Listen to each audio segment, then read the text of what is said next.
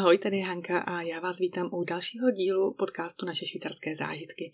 Vlastně u prvního dílu roku 2021. Já doufám, že se všichni máte v rámci všech těch omezení, které pořád tady s námi jsou, tak nějak dobře a zvládáte všechno v rámci možností. Já tento podcast nahrávám ve čtvrtek ráno.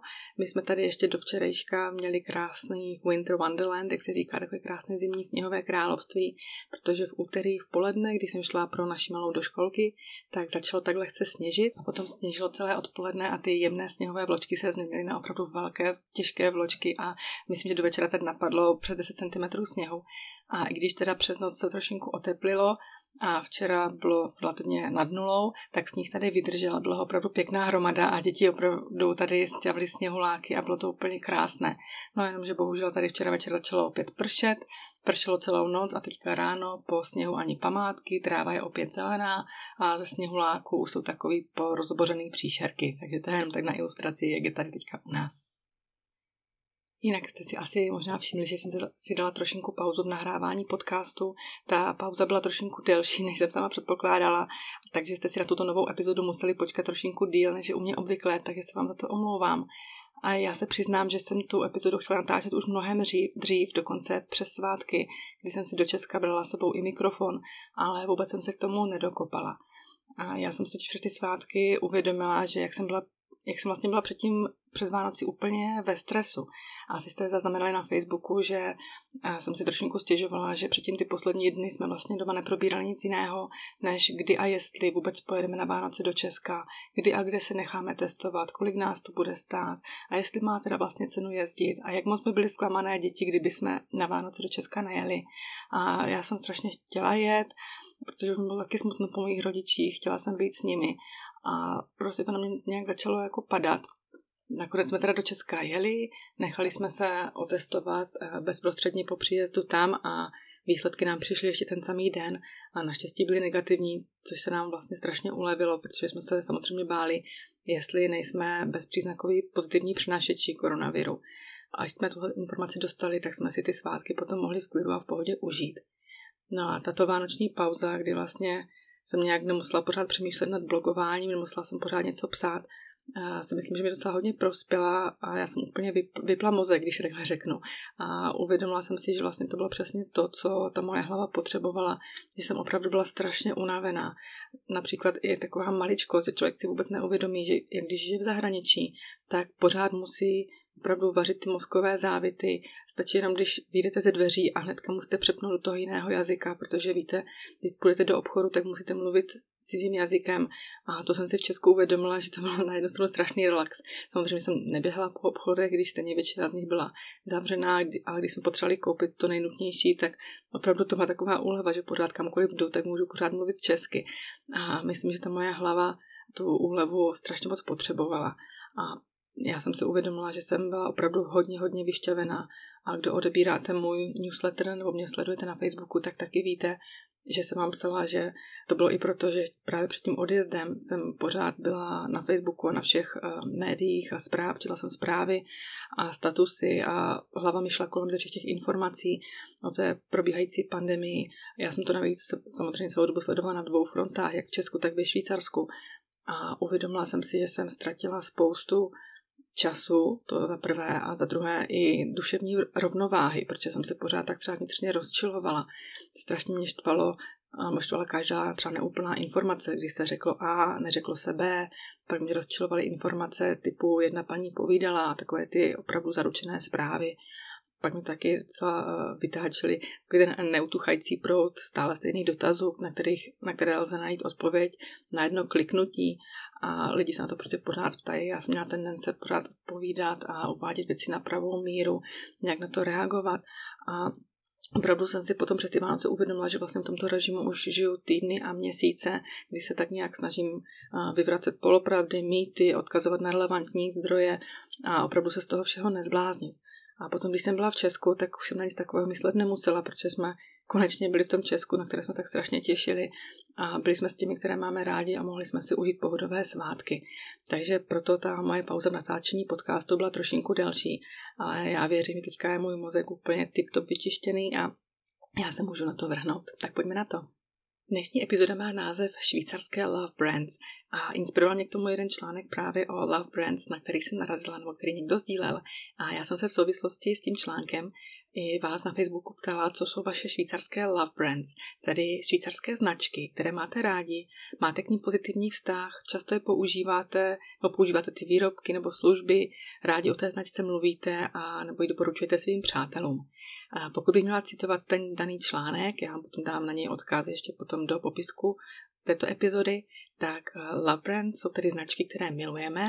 Tyto značky pro nás znamenají více než jen zboží a dotýkají se něčeho, co je pro nás důležité. Dotýkají se tzv. archetypů, kdy zákazník se stotožňuje se značkou, která je přesně taková, jaký je on sám, nebo jaký by si přál být on sám. A ty archetypy zobrazují také naše touhy. A pokud se tedy identifikujeme s konkrétní značkou, identifikujeme se i s konkrétní touhou. Dvě dámy, Margaret Marková a Karol Pearsonová, definovaly 12 archetypů. Například je mezi nimi archetypy vladaře, blázna, milence, tvůrce, hrdiny, dobrodruha, kterými se mohou inspirovat značky, které hledají svoji identitu. A moje značky, moje love brands, tedy jsou následující. V prvé řadě je to Migro. Migro možná to může být zvláštní, je to vlastně jeden z místních supermarketů. Já se řadím tedy mezi takzvané Migroskind, což je takový zvláštní název, já se k tomu hnedka dostanu. A ve Švýcarsku jsou totiž největšími hráči na trhu v oblasti potravin dva místní řetězce, Migro a Coop. A u Švýcarů platí, že jste buď Migrokind, anebo Coopkind, tedy že prostě v tom či onom obchodě nakupujete radši. A oba ty obchody se nějak zásadně neliší v cenách ani v sortimentu nabízeného zboží. Samozřejmě záleží potom na velikosti prodejny, jakou má kapacitu. Takže ve finále záleží jenom na vašich sympatiích, ve kterém obchodě budete nakupovat. A i když tady jsou i další řetězce, například ty velmi známé z Česka Lidl a pak taky rakouské Aldi, no vlastně německé Aldi, které se svými nižšími cenami se snaží, aby z vás byli taky Aldi Kind nebo Lidl Kind, ale nevím, jestli se jim to úplně daří mezi těmi pravověrnými Švýcaři. A já jsem k tomu, že jsem Migrokind přišla tak nějak spíš až později jsem se k tomu dostala. A mě totiž z začátku byl spíše sympatičtější ten kop, protože hnedka po tom přestěhování jsem, jsem to něm nakupovala, protože mi připomínal Česko, protože v Česku taky víte, že máme kop jednotu. A z nějakého zvláštního iracionálního důvodu jsem se do Migrosu bála vstoupit. Jako, já nevím, fakt je to opravdu iracionální a mně se zdálo, že je to prostě taky ten echt švýcarský obchod a že se tam na mě budou prostě blbě dívat. A no, prostě, jak říkám, úplně iracionální strach, který jsem naštěstí jako brzo překonala. A už i z toho důvodu, že supermarket Migro máme trošinku blíž a trošinku taky blíž školce, takže můžu vlastně nákup spojit s zadáváním ze školky. Ještě na Migru je docela zajímavé, pro ty, kdo to nevíte, tak v supermarketu Migro se neprodává alkohol. A podle Wikipedie je to proto, že zakladatel tohoto obchodu, tohoto řetězce, Gottlieb Duttweiler, se zajímal o zdraví svých zákazníků a rozhodl se, že Migros nebude prodávat žádné alkoholické nápoje ani tabák, jelikož tedy sám byl prý vyléčený alkoholik. A je to takto od založení podniku v roce 1925 až do dnes. Takže první můj love brand je místní řetězec Migro. Druhým mým love brandem je čokoláda Kaje. Já už ani nespočítám, kolikrát jsme byli na návštěvě v čokoládovně v městečku Brok a vlastně tu čokoládu ve světle fialovém ovalu musím mít skoro pořád doma, protože mi pak moc chutná. A já vlastně ani nevím, jak to, že jsme na tu čokoládu natrefili, protože ještě před přestěhováním do Švýcarska jsem ji vůbec neznala. V Česku byl známý jo, švýcarský Lind, ale Kaje vůbec ne, ne, nevím, že bych to jako někde zaznamenala, tu značku. A když nad tím teďka přemýšlím, tak vlastně už asi vím, kde jsme na tu značku tady natrefili poprvé. Bylo to díky paní Teres, to, což je sousedka z vedlejšího domu, se kterou jsme se seznámili krátce po našem příjezdu. Já myslím, že jsem u ní krátce psala na blog, ještě úplně v začátcích, když ten můj blog byl ještě takový deníček, ale ještě jsem tady o ní nemluvila. Paní Teres je strašně moc milá paní, taková hodná duše, která se nás, dá se říct, ujala, když zjistila, že máme dvě malé děti, tak nám se svým manželem připravili seznam míst v okolí, které bychom mohli navštívit a bylo to od ní strašně milé. A jedním z těch míst právě byla čokoládovna Kaje. A o té čokoládovně už jsem mluvila v epizodě o svých oblíbených místech ve Švýcarsku. A ještě se vrátím teda k paní Teres. Opravdu jsme se potkali tuším to bylo hnedka v tom prvním týdnu, když jsem tady se vracela klukama buď z nákupu nebo z nějaké procházky, hned mě oslovila, že si všimla, že tady eh, k tomu našemu baráku, ehm, že u něj teda bylo stěhovací auto, že si potom všimla, že jsme rodina, že máme dvě malé děti ještě tehdy a začala o sobě povídat. Ona sama není rodilá Švýcarka, taky přišla do Švýcarska jako dítě, přišla z Dánska, takže mi začala říkat, že vlastně to úplně jako chápe tu naši situaci. A vtipné tedy bylo, že já jsem tehdy ještě neuměla uh, německy samozřejmě, Bavili jsme se anglicky, pak jsem teda říkala, že ještě mluvím francouzsky, a což paní Teres okamžitě přepla do francouzštiny a tehdy mě pak úplně udivilo, že vlastně i ta starší generace těch Švýcarů, nebo vlastně je už mm, nějak 70, se tuším už jí bude, tak mluví uh, samozřejmě rodnou řečí dánsky, mluví německy, anglicky, francouzsky, je to úplně neuvěřitelné. No a vlastně od té doby musím říct, že jsme skoro neříkám, že v každodenním kontaktu, ale aspoň jednou týdně si napíšeme nějakou zprávu, je od ní milé, ona když narazí na nějaký třeba, třeba článek v novinách nebo o nějakém zajímavém místě, tak mi nechává třeba výstřižky ve schránce, nebo je o ní strašně milé, protože my se vždycky bavíme, kdy třeba pojedeme zpátky do Česka nebo tak, tak ona před každou tou cestou nám napeče sušenky a takový malinkatý balíček sušenek nám nechá třeba v garáži, protože máme všichni společnou garáži, tady všechny ty domy, co bydlíme, tak nám to nechá přilepené třeba za stěračem nebo na klice od auta. A je to vždycky mi to úplně strašně dojme, že něco takového dělá, že na nás myslí. Vždycky tam kartička s nějakými veselými samolepkami a s přáním, ať dobře dojedeme, ať si to užijeme se svojí rodinou a že už se strašně těší, až budeme zpátky. A jak říkám, ty, ty přáníčka, taková ta, ta milá pozornost mě vždycky dojme a taky se snažím potom jí vždycky něco přivést zpátky z Česka, když přijedeme. No a vlastně vtipné bylo, když loni tady byli na Vánoce s námi naši, tak i jim dala na auto tady tohle to přáníčko, když věděla, že vůbec nebudou rozumět, že to nepřečtou a dala tam ten balíček s těmi sušenkami, teda mimochodem Petě eh, vynikající mátové sušenky. Takže uh, fakt uh, je to strašně milá paní a máme strašně moc ráda, takže tehdy nám, připravila seznam míst, které bychom mohli navštívit, protože ona má sama vnuky ve věku našich kluků, takže já si viděla, uh, kam s těmi dětmi tady vyrazit. Takže to byla Kaje, moje druhá love brand. Moje další love brand je Emmental. Nemyslím tím tedy jen sír, ale opravdu celý region, o kterém jsem mluvila už v epizodě o oblíbených místech. To byla teda epizoda číslo 11, takže pokud jste ji neslyšeli, tak si určitě poslechněte. A já jsem jí tehdy říkala, že než jsme se přestěhovali do Švýcarska, tak slovo Emmental bylo pro mě pouze synonymem pro ten sír s dírami. A tehdy jsem vlastně vůbec neměla ani tušení, že Emmental je oblast ve Švýcarsku, východně od hlavního města Bernu, s takovou krásně idylickou kopcovitou krajinou. Ale už po několika měsících tady jsem si Emmental naprosto zamilovala, protože mi docela připomínal oblast, odkud pocházím, tedy Bílé Karpaty. A strašně se mi líbí tady ty zvláštní zvlněné kopce s pasoucími se krávami, statky a rostomilé ovečky, údolí a domy, které mají takovou svéráznou architekturu s typickými převislými střechami, okny s dřevěnými okenicemi a truhlíky z muškáty v každém z nich. A typicky jsou tady třeba takové dřevěné sípky, které jsou strašně zajímavé. A mě se tady prostě líbí, protože je tady takové krásně útulno, když takhle řeknu, člověk se úplně cítí takový jako pohlazený, on má pocit, že bys ty kopce, takové ty zvlněné kopce hnedka jako pohladil, že ho to strašně uklidní. A nevím, možná tak zvláštně o tom mluvit, ale opravdu, když vyjedeme někam do Emmentálu, tak mě to hodně, hodně uklidňuje. Další můj love brand je blog Swiss Family Fun.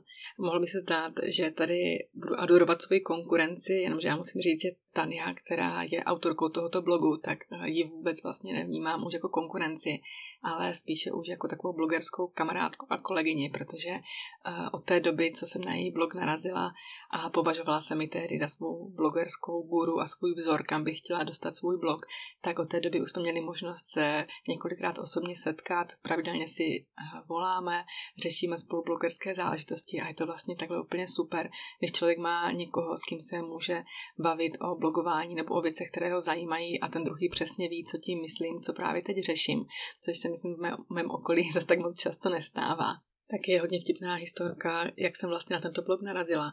To bylo právě taky hnedka v počátcích toho, kdy jsme se sem nastěhovali a chtěli jsme na nějaký výlet a já jsem teda dala výjimečně manželovi za úkol, ať něco vybere. A za chvilku volal od počítače, je hele, já jsem tady narazil na nějaký blog a on teda jako asi vypadá tak, jak ty bys chtěla, aby tvůj blog vypadal.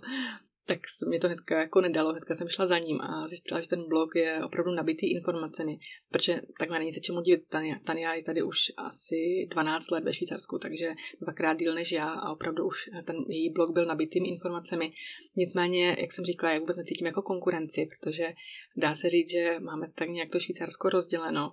Ona spíš má pokrytou tu východní část, vlastně centrální Švýcarsko a ten východ. Já zase tady ten Emmental, Bern a okolí, západ, takže si tak nějak vůbec nalezeme do zelí. A jak říkám, opravdu je super mít někoho, kdo mi dokáže pomoct, nebo když něco potřebuju, tak si nemám problém s ní zavolat a, pobavit se, co a jak na té naší blogerské cestě dál řešit. Takže to je opravdu moje další love brand a pokud blog Swiss Family Fun neznáte, tak určitě vřele doporučuji. Ale doufám, že teda jako nepřestanete sledovat i můj blog, jo? Další můj švýcarský love brand, který se taky vlastně týká cestování po Švýcarsku, je Wandermagazin Schweiz. Stejně jako u Tany na blogu, tak i na webu tohoto švýcarského turistického magazínu jsem hledala inspiraci pro naše výlety. A už to budou teďka v březnu dva roky, co sama přispívám na jejich web. A ono tak byla docela vtipná historka, kterou jsem vám myslím ještě neříkala, protože, no takhle už jsem vám říkala, že mojí touhou je prostě někam psát do nějakých magazínů a tak, proto i prostě píšu svůj blog, protože mě to strašně baví. A říkala jsem si, že by bylo jako úplně někdy parádní psát pro ně, pro ten Wander magazín Schweiz, že by bylo fajn být redaktorkou a prostě podělit se o ty naše výlety i touhletou formou. A já jsem tehdy nějak napsala e-mail jestli by to třeba bylo možné. Odpověděli mi teda, že to by to bohužel možné nebylo, nebylo, protože svůj redaktorský tým už mají, nicméně, eh, že mají ten svůj web, kam eh, by, by mohla přispívat že by mi dali přístupové hesla a takhle a že se domluvíme a oni právě sídlí teď nedaleko v Soloturnu, mají redakci, takže jsme se na jedno březnové dopoledne domluvili. Vím, že jsem tehdy vezla malou do špilgrupe, jenom jsem se modlila, aby neměla nějaký žádný exces, že prostě tam třeba nechce být nebo něco, protože pro mě ta schůzka byla důležitá a ty děti tak nějak jako vycítí, že když máte něco důležitého před sebou, tak ještě tím víc dokáží trošinku jako vám to znepříjemnit a trošinku víc prudit. No nicméně jsem mi takhle dala té špilgrupe a jela jsem do Soloturnu, kde jsem se střetla právě s jedním z autorů Wander Magazine Schweiz a Jochenem. A Jochen, to je taky vtipná historka, on bydlí tady u nás v vedlejší vesnici, takže je to taky dobrý. No a ten mě vlastně naučil, jak pracovat s tím jejich redakčním systémem, jak tam můžu vkládat výlety.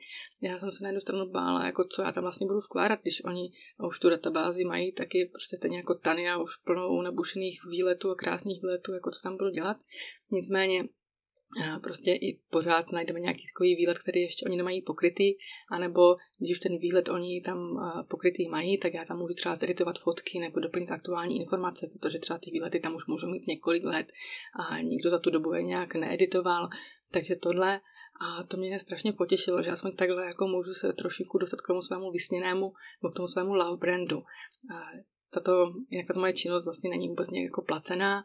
Já jsem tam do, uh, od ní dostávám nějaký takový jako milý dáreček, co se týká turistiky, třeba jsme tady dostali ty uh, trekkingové nebo Nordic Walking hole, uh, dostala jsem turistický batoh, mám ten jejich magazín zadarmo, každý měsíc mi přijde do schránky, takže to jsou takové jenom jako, jako milé pozornosti a mě to strašně baví a strašně mě těší, jsem se vůbec jako dostala uh, aspoň na ten jejich web Wander Magazín Schweiz.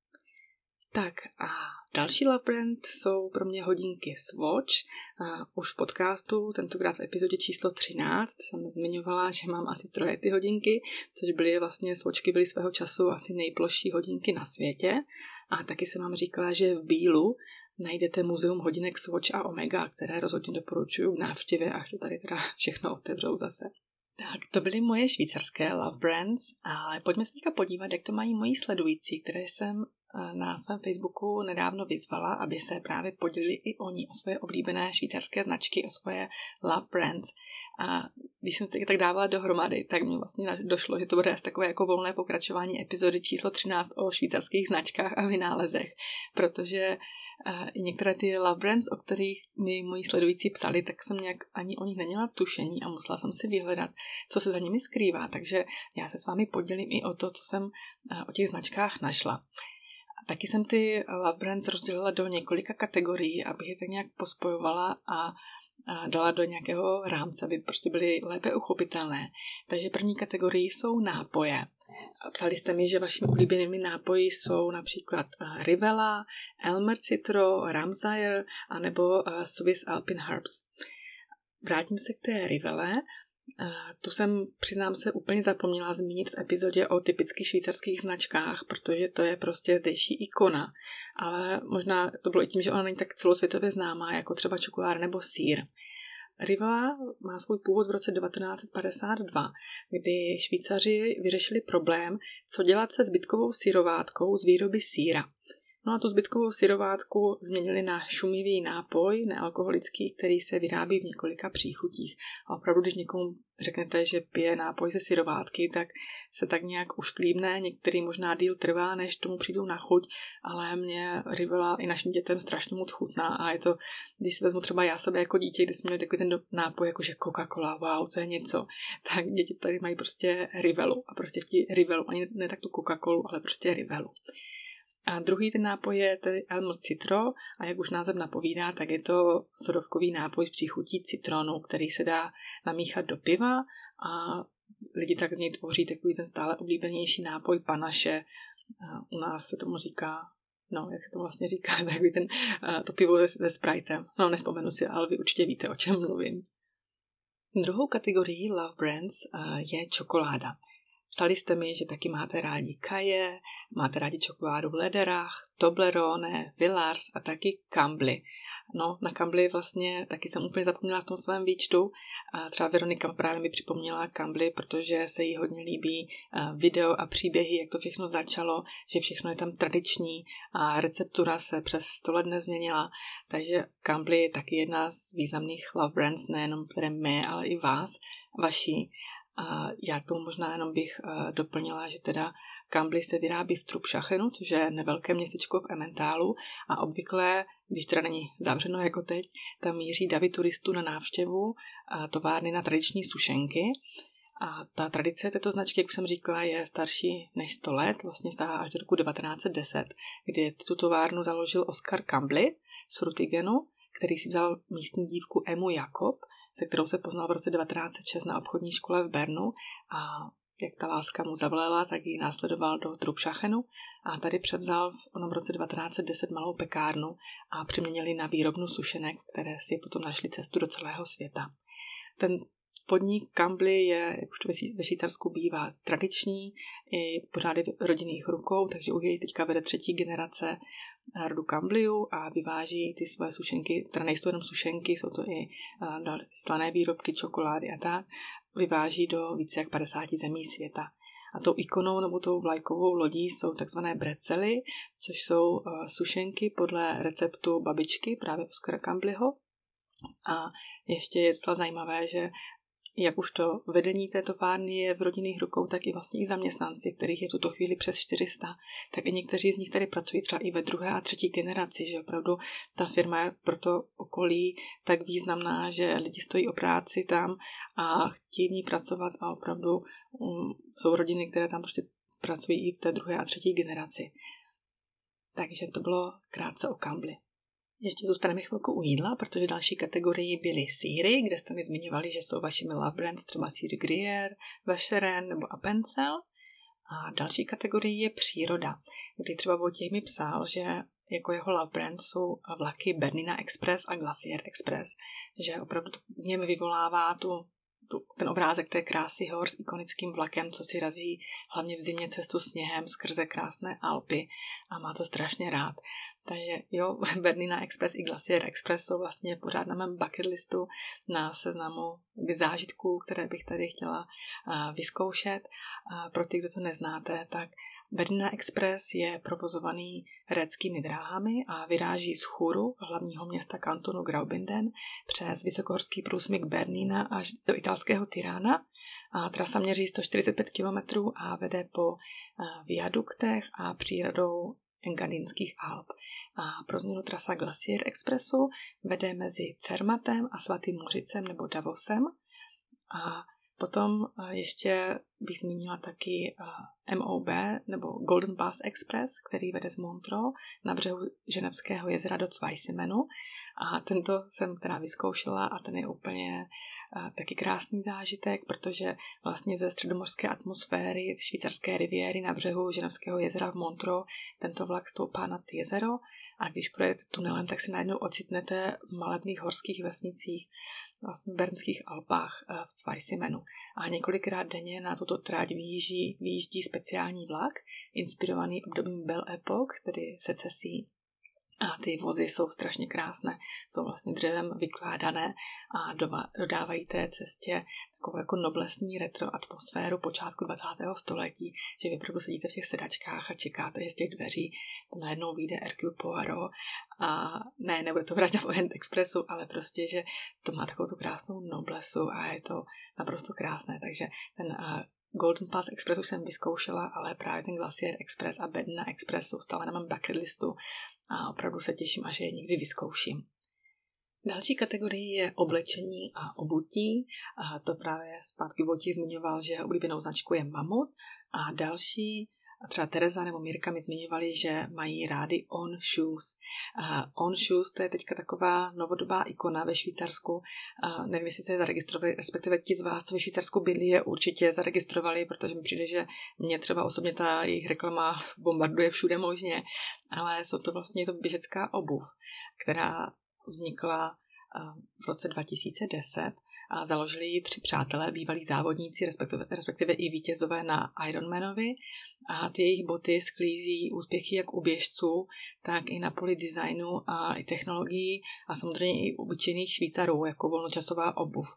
Což jsem si vlastně vzpomněla, eh, mě napadlo takový dotaz, jak poznáte Švýcary na dovolené, nebo respektive Švýcarky, podle Mikin Naketano a Tenisek On, protože když jsme teďka byli vlastně na podzim v Benátkách, tak mi přišlo, že opravdu, když jsem tak nějak se dívala lidem na nohy nebo na lidi, co procházeli kolem nás a měli obutí on, protože to jsou opravdu botázky, které nepřehlédnete, mají takovou specifickou podrážku, jako kdybyste by chodili na obláčku, nebo jak to říct, opravdu tak mají tvarovanou, tak jste poznali, že to byli Švýcaři.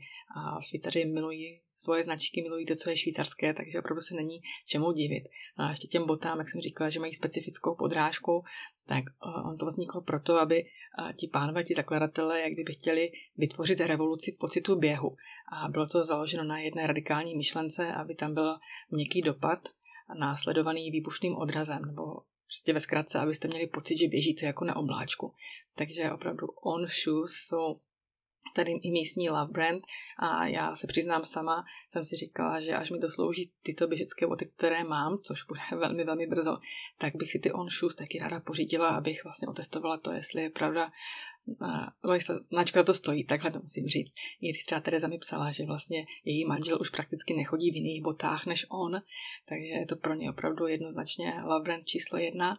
A třeba Mirka mi psala, že to spousta lidí nosí v nemocnici a, ale je to i proto, že vlastně během pandemie ta firma On dala možnost všem, co pracují ve, zdravotnictví, nakoupit si ty boty s 50% slevou, což mi přijde jako takový super krok. Ty boty nejsou nejlevnější samozřejmě a pokud prostě zdravotníci byli zatížení a určitě potřebovali mít kvalitní obuv na sobě, aby vlastně ty dlouhé směny vydržely, tak mi to opravdu od té firmy přijde jako fakt skvělý krok, no. Takže to bylo k eh, botám on. Potom z týká další kategorie, taky jste mi psali o hodinkách, stejně jako já máte rádi svočky, někdo třeba taky Rolexky a taky byly zmíněny, padly tady předměty denní potřeby. To hlavně kartáček Curaprox, to taky na ní vlastně nedám dopustit, a nožík Victorinox, o jeho vzniku jsem vám taky říkala v epizodě o švýcarských značkách. A takový možná malý bonbon, jak jsem si nechala na závěr, což je architektura a design. Markéta mi totiž napsala, že pro ní je uh, ikona značka Vitra. Já přiznám se, sama jsem si to musela dohledat a potom, až jsem si to našla, tak jsem se trošinku zastyděla, protože uh, asi každý zná takové ty krásné designové židle, které mají tvar takové skořápky, dejme tomu zvláštně tvarované skořápky, není židle, spíš takové křesílko a ve kterého jdou čtyři nohy, ale spíš jako čtyřnožka, ne takové ty klasické rovné čtyři nohy. A určitě všichni znáte a jedna nejmenovaná nábytkářská firma je ráda kopíruje, vlastně jenom ta jedna, ale v podstatě mi přijde, že už všechny nábytkářské firmy tuhleto značku kopírují, takže uh, asi víte, o jaké židli mluvím. A Markéta mi právě psala, že Vitra je švýcarská značka a má dokonce svoje muzeum ve Vajlu nedaleko Bazileje. A že je skvělé i pro děti a opravdu se vyplatí vzít tam návštěvy. Takže já si píšu na svůj seznam uh, muzeum Vitra ve Vajlu, kam by určitě někdy ráda vyrazila. Takže to byla poslední, dá se říct, tečka, taková designová tečka za švýcarskými Love Brands. No a mě nezbývá, než se s vámi rozloučit, a mám pro vás přichystané vlastně ještě dvě informace. Ta první je to, že jsem si během tohoto povídání vzpomněla, jak se řekne ten eh, mix piva a sodovky, je to Rádler, určitě důležitá informace pro vás. A ta druhá, myslím teda, že mnohem důležitější, je, že příští epizoda bude mít úplně nový formát. Protože já, když jsem se vás taky před časem ptala, co byste si v podcastu přáli, tak hodně často padala odpověď, že byste si přáli poslouchat rozhovory. A i když jsem se toho docela bála, tak jsem se rozhodla, že toho vyzkouším. Protože tak nějak osud tomu chtěl, že jsem potkala dvě skvělé báječné ženy, se kterými tuším, že to bude naprostá pecka ten rozhovor a že se vám to bude líbit. Tak jo, jsme úplně na konci, já vám přeju všechno dobré do toho nového roku a těším se u příští epizody naslyšenou. Mějte se krásně. Ahoj.